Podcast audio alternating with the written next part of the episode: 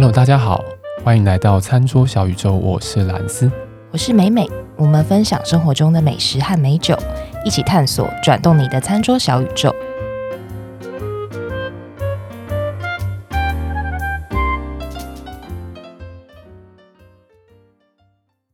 又到我们微醺日日、微醺日日的时间。对，对我一开始就吃螺丝，不知道是怎么样。因为刚有喝一口，有喝一口的，是 还还不够多，只喝一口。好，欢迎大家来到微醺日日的时间。我们今天呢要讲的是日本酒。那为什么要讲日本酒呢？其实，嗯，我们一直都想要把日本酒的相关的知识好好讲清楚啦。那所以我们一直在找适合的酒，大家也可以比较好入手的。那刚好呢，我前一阵子在一些通路上面看到了蛮小巧可爱、买下来不会有什么压力的小罐的月桂冠。然后呢，我买到了两罐月桂冠，它其实是同一个系列，它叫做 The Shot。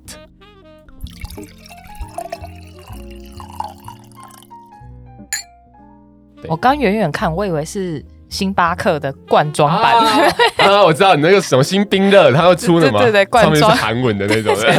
对，远看蛮像的。对，就小小罐的，蛮可爱的。买这个原因是因为其中一个真的是大饮量，另外一个是本酿造。就是我们之前有讲过特别名称的这个特别名称酒嘛，本酿造我们是之前还没讲过，对，本酿造没讲过，没讲过。那我们再跟大家重新讲一下好了，就是我们之前有讲说，日本酒呢，除了我们一般来说简单的分成是特别名称酒以及有普通酒这两种大的类型。那特别名称酒呢，就是因为它符合了某一些在酒税法上面的规范，所以它足以够格被称为特别名称酒。那特别名称酒呢，纯米大吟酿啊，大吟酿啊，或者是什么吟酿等等的这些特别名称，我们那时候呢，把这些特别名称的分类做了一些整理。也就是说，有两个主要的关键字，第一个就是它有没有加酿造酒精或我们所说的蒸馏酒精。那另外一个就是它的精米步合的程度。我们那时候先讲了四种，包括吟酿、大吟酿、纯米吟酿跟纯米大吟酿这四种。对，但是我们还没有讲到本酿造。对，复习一下，就是如果有加蒸馏酒精或是酿造酒精的话，它就是算本酿造系。本酿造系，也就是等一下要讲的本酿造啊，银酿跟大银酿，对，都是在这个有加了酿造酒精或是蒸馏酒精的这个类别里面。对，如果今天是有加酿造酒精的情况呢，它的精米不合在五十 percent 以下，我们就叫做大银酿；六十 percent 以下的话呢，就是叫做银酿；那七十 percent 以下，五六七。七十 percent 以下的精米步合，我们可以把它叫做是本酿造，那它是有加了酿造酒精的类型。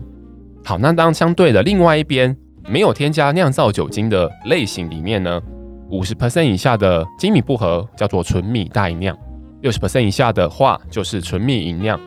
另外还有一个分类叫做纯米酒，但这个纯米酒呢，酒税法里面是没有规范它的精米步合要在几个 percent，也就是说，如果今天它七十 percent 的精米步合，那它没有添加酿造酒精，它也可以叫纯米酒。但如果它今天精米步合九十 percent，假设，那它没有添加酿造酒精，它一样可以叫做纯米酒。帮大家稍微复习一下这整个部分。那我们今天呢讲的两支酒呢，它有一支是本酿造，也就是说它有添加酿造酒精；另外一支是大吟酿，它也是有添加酿造酒精的，但它们的差异就在精米步合的不同，以及大家有听到这个字面上，一个叫做本酿造，一个叫做大吟酿。吟酿到底是什么？对啊，到底是什么？银酿就觉得哎啊，好像是不是龟甲换酱油上面也会写什么银酿酱油哇？不是，我是这样是这种字眼就感觉蛮好用的，对，蛮好用的，对不对？不知道哪一天会不会出一个豆浆银酿？有醋啊，这我看过醋上面也写，醋也写吟酿，是不是？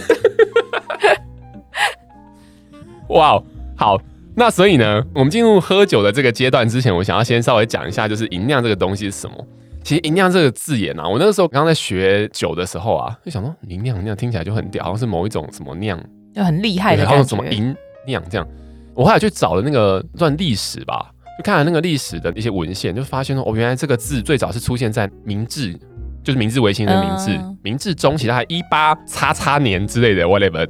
然后呢，最早出现在古书里面的时候呢，其实银酿是一个复合字，嗯，它在日文上是。吟味，银酿的银，味道的味。银味这个字在日文的意思里面呢，是为了确认某一件事情的事实或真理，或者是你要想办法把它做到更好，而花费的那个苦心，而花费的那个精神，也就是那个意念。嗯，所以银酿这个字其实是银味加上酿造。哦，所以它其实银酿这两个字，其实要表达的是我深思熟虑，为了把这个东西做到很好那个匠心。嗯，用这样的匠心去做酿造。哇，对，所以它才叫银酿。所以用哦，什么酱油可以用银酿，好像也可以理解。很苦心的做这这瓶酱油，对，然后怎么样弄啊？对，给大家做一个参考。对，但是说到底，说，哎，你要说你自己用了很多心，总是要有点表示说自己跟一般的酿造什么不一样嘛。对，所以其实银酿呢，当我们看到这个酒标上面，它就写银酿这两个字眼的时候，不管它是纯米还是它是大银酿，或者只能是银酿，它都还是有一些在酿造上面的不同。主要让银酿这种酿造方法比较盛行兴起的这个过程呢，呃，我想妹妹应该很清楚，就是昭和时期的时候发明的直立式的精米机，对，取代那个水车，人传统人力水车的那种，对对对，直着站立的那个直立。那这个直立式的精米机我们就不讲太多了，那它基本上就是一个比较厉害的精米机，对，自动化，自动化。简单来讲，它是一个比较厉害的精米机。然后这个精米机呢，可以把整个精米的精米不合。把它压到比较低的一个精米不合度，精的比较小，因为大家想想看，平常我们一般吃食用米，它其实就是精了几个 percent 之后，剩下九十几 percent 的精米不合，嗯，对，也就是说它只精掉，如果假设是九十二 percent 的精米不合，它就增掉八八 percent 的重量嘛，对，但是因为其实酿酒，我们刚才讲说，哇，要你要能够做出什么大吟酿的酒的话，你一定要是五十 percent 以下的精米不合，所以它其实会精到很小颗嘛，嗯。如果精米机的技术不够好的话，就容易碎裂啊，破掉，或是或是精不下去，我也不知道，就是就是它的底石可能没办法好好精它之类的。对，所以在这二时期呢，就是有发明了这个直立式的精米机嘛，然后让它的精米不合可以下降。那为什么精米不合的下降会导致说它可以做出比较好的酒的原因呢？是因为通常它这个米比较多的外层的部分，包括像我们在讲糙米的时候，它有一些稻壳胚芽的地方，或者是它有一些脂质或者是蛋白质的一些外层，它其实是会去影响整个银酿酒的制作里面所谓的那种银酿香气上面会有抑制、妨害，等于妨害这种香气的成型啊。所以透过一个比较低的精米步合，把米的外层精料比较多。会让比较纯粹的淀粉能够留下来，然后进到整个酿造的过程。对，所以这个精米机呢，算是诶我们所谓在做这种银酿酒的时候，蛮大的一个突破。对，好，当然也不是说只有米原料的部分会有进程嘛。当然，在酿造的时候需要用到的酵母，不断有新的一些能够酿造出比较讨喜的花果香气的这样的酵母的出现，然后也让这种银酿酒。能够在整个发展上面有更进一步的突破，跟大家做分享啦。当然，在整个银酿酒的酿造上面，精米的部分、酵母的部分，以及酿这个酒的时候呢，它通常花比较多时间，以及它在比较低温的环境下去做酿造。整个银酿酒的概念大概是这样子的一个情况。对，就是很多人会问说，哎、我这个酒是看到写什么，看到银酿两个字，然后就问说，哎、那。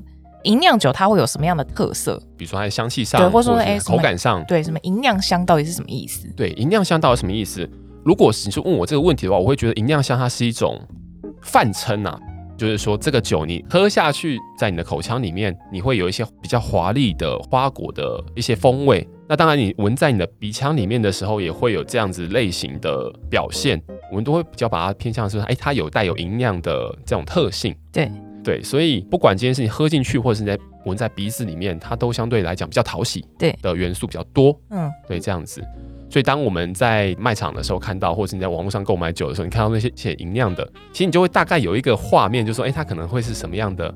它相对来讲价格应该比较高哦。哎，对，多半是的，比例上是。当然，先讲银酿酱油不算。对，银酿酱油不算。吟酿酱油不算，是不是？然后听众朋友说：“你不是说吟酿就有那个？对对对，主要 吟酿，我想，今天买一罐酱回去，奇怪怎么没有 这个味道？然后回来回来客诉我们。哎、欸，那是那个酱油厂商，我们不是说吟酿酱油不好。对，就是我们我们还是先讲酒的部分。对对对，对对对，好。那所以吟酿酒的部分呢，就是跟大家分享到这个地方。那我们就是今天买了两支酒，这两支酒一个是大吟酿，一个是本酿造。他们都是有加了酿造酒精或者是蒸馏酒精这样子的一种类型，所以他们差异呢，基本上就是在精米步合不同。以及它的做法可能不太一样。所以我们想到现场就直接来试试看，说，哎，到底所谓的吟酿香气和没有写吟酿的这种酒差异在哪边？美美你怎么觉得？其实我觉得这一组酒来说做的蛮讨喜的。像本酿造一般来说啊，我的经验是，大部分的本酿造都会有一个稍微明显一点点的酒精感。酒精感，对，不管是闻或是喝，都会有一些些。嗯、那可能就看酒造特性啦。嗯嗯嗯。那这支酒来说，我觉得它闻起来是几乎没有什么酒精的，对，那个刺鼻的味道。哦，是是是是是，是。然后再来是一般的本酿造，大部分你闻起来第一个冲击鼻腔的会是，比如说谷物类或是米的味道，没错，比较少那些我们刚刚讲到那些讨喜的花果啊，对，花香果香这种的比较少。呃，其实我的感觉也跟美美差不多，就是在它本酿造的这一支呢，其实虽然它相对来讲酒体也比较重一些，但是它就可能把它酒精感给隐藏的蛮好的这种感觉。对，其实这支相对其他的本酿造来说，我觉得算做的蛮讨喜，还蛮讨喜的，对不对？对。另外一支大吟酿的这个部分，它的香气就明显的讨喜很多，很多。对，它的那个果味其实还蛮明显的。就是你一闻就会感到，哎、欸，它有一种比较高雅的香气，像苹果啦、香蕉啦，对，苹果、香蕉等这些风味的叙述，其实都蛮常出现在吟酿系的这样子的一个酒款里面。对，这两支其实我觉得都，我觉得也反映在酒标上面啊，因为它酒标就很讨喜，感觉就很有大众缘。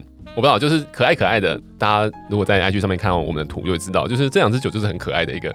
然后小小罐的这样子，对，因为以前本酿造，我记得它的酒标路线比较老派一点呢。哦，对对对，它现在是感觉有想要走比较年轻化。嗯、以味道来说，我觉得这两支都蛮平易近人的。对，因为我不晓得是不是因为大家在对吟酿酒、吟酿相关的酒的时候，大家都会觉得它比较像是一种拿来品尝、拿来怎么讲欣赏。嗯，所以它好像连同它的整个包装上面的视觉都会有很讨喜的元素在，然后或者很吸睛。那相对来讲，本酿造好像很多时候，比如说我之前在日本经验就是很常在居酒屋里面在喝过热酒和温酒的时候，他们基本上都是拿本酿造系的，甚至可能是普通酒来做处理。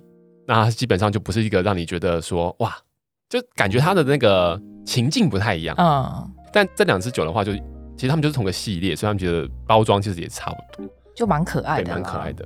然后我们刚刚是不是没有讲到我们买了哪一个品牌？欸哎、欸，好像没有，没有，对不对？讲半天。对，但是因为这个就是一个大家超级容易，大家基本上都听过的品牌，一定听过。对，月桂冠，月桂月亮的月，对，月亮的月，然后什么的月桂冠的桂冠，没有啦，就是月桂冠，我想大家多少都听过啦。包括如果你有去京都去玩的时候，月桂冠就是一个当地很有名的酒厂嘛，然后它也是历史很悠久，它好像从一六不知道多少年就有到现在三百多年，对，三百多年的历史吧。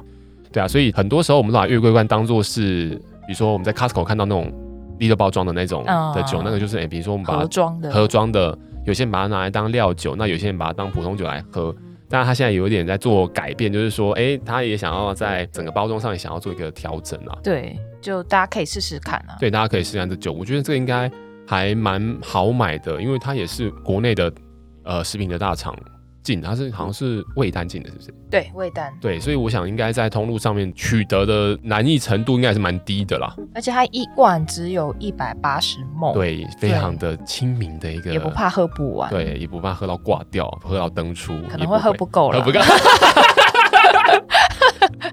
但是好解决，多买几罐就没事，多买几罐就没事了。没有啦，没有啦，就是主要是说我们都还是先想要挑一些相对来讲比较简单能够入手的，压力比较不会这么大的酒款。然后可以让大家现在试试看，说他们之间的差异在什么地方。然后就我们今天在讲吟酿啊，它是怎么样的风味，它是怎么样的呈现，大家可以先试试看，从这个地方来切入也还蛮不错的。对，这两支酒呢，基本上它都还蛮好喝，蛮好入口的，所以它基本上搭什么餐，包括我们中式料理，就我们好像每次都在讲这些中式料理、日式料理，好像都可以、哦啊。对啊，就好像都可以。然后你如果要单喝的话，当然。你如果想要是一个欣赏的角度的话，那你可以从音量的这个角度来来切入选择了。对对，今天的酒就大概是讲到这个地方，然后我们有把我们相关的资讯都放在我们的脸书及 IG 账号，然后也欢迎大家去看。好，那我们今天就讲到这边喽，我们下一次再见，拜拜。拜拜。